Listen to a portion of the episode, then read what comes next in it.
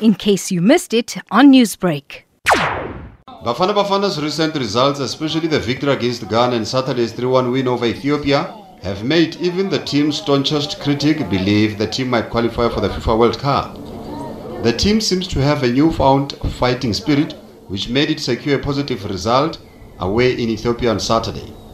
But the Belgian coach has refused to take the credit, saying the players' hard work is paying off. We started here uh, um, one month ago uh, with the first camp, and when you see the steps we made, it's very good work from the players.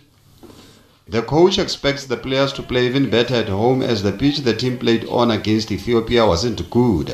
We played there on a very, very, very bad pitch, and uh, I don't understand if you have a team like uh, Ethiopia, who is a, a team uh, who play combination football, that you let them play in such a bad field.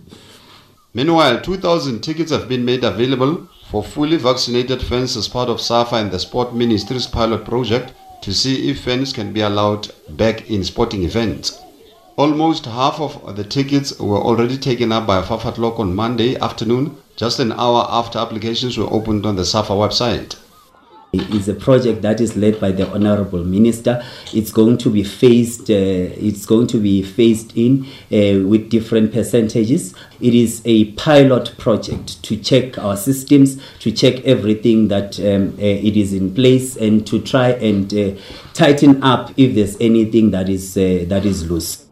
Bafana coach says the presence of fans will be strange as football in the country has been played without fans for some time. But he says it will be motivation for the players and should help them when things aren't going well for them during the match. Kick off at 6 o'clock in the evening.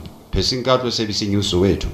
Newsbreak, Lotus FM, powered by SABC News.